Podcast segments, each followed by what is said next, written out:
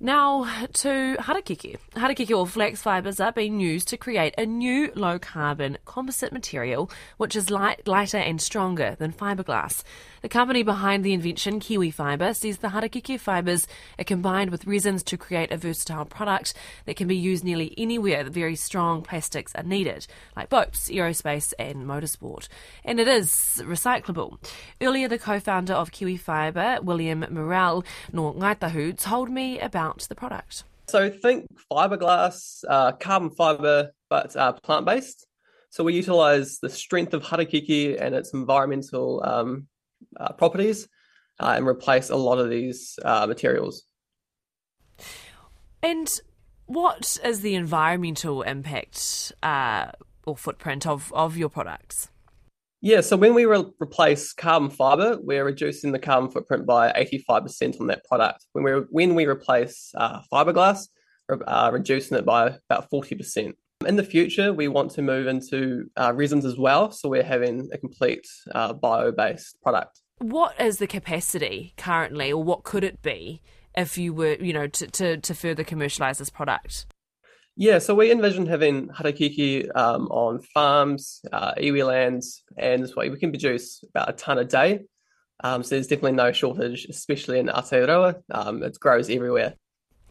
And what's the appetite like for it? Strong in, uh, interest. Um, any company that uses fiberglass and carbon fiber just knows the um, impact of this of these materials, and they're just looking uh, for a replacement for it. So they're just you know asking us for the material uh, and we're scaling up in the next couple of months and getting it out to them. So, what are the sorts of industries that are keen on it?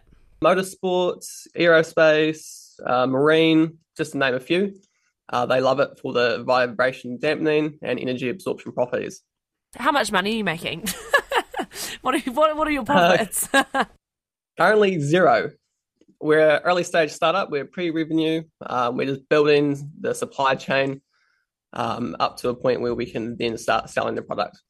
When we learn about the history, the, the accurate history of New Zealand, uh, and we hear about the tra- of trading, and harakeke was a huge product mm. and it was a huge tra- you know it was a massive trade at the, at the beginning and now we've come full circle into a very adaptive way in which we and you can potentially um, you know export this product what has the, the, the element of Mātauranga Māori and I guess the historical context contributed to the formation of, of your startup? Yeah, the most exciting thing about this opportunity is a revitalization of the harakeke industry.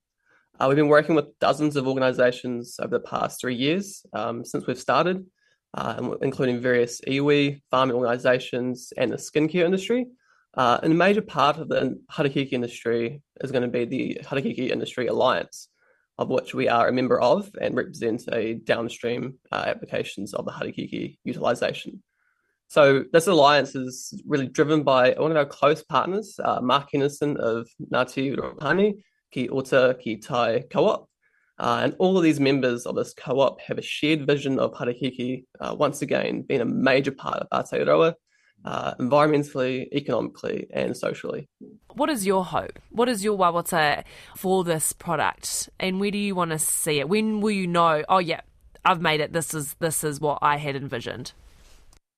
Oh, I want to see it everywhere, like in Formula One cars, America's Cup yachts, um, and like a big part of it is just creating these like hundred, potentially hundreds of new jobs across Aotearoa uh, working with iwi and farmers to um, improve the waterways, improve biodiversity within our environments.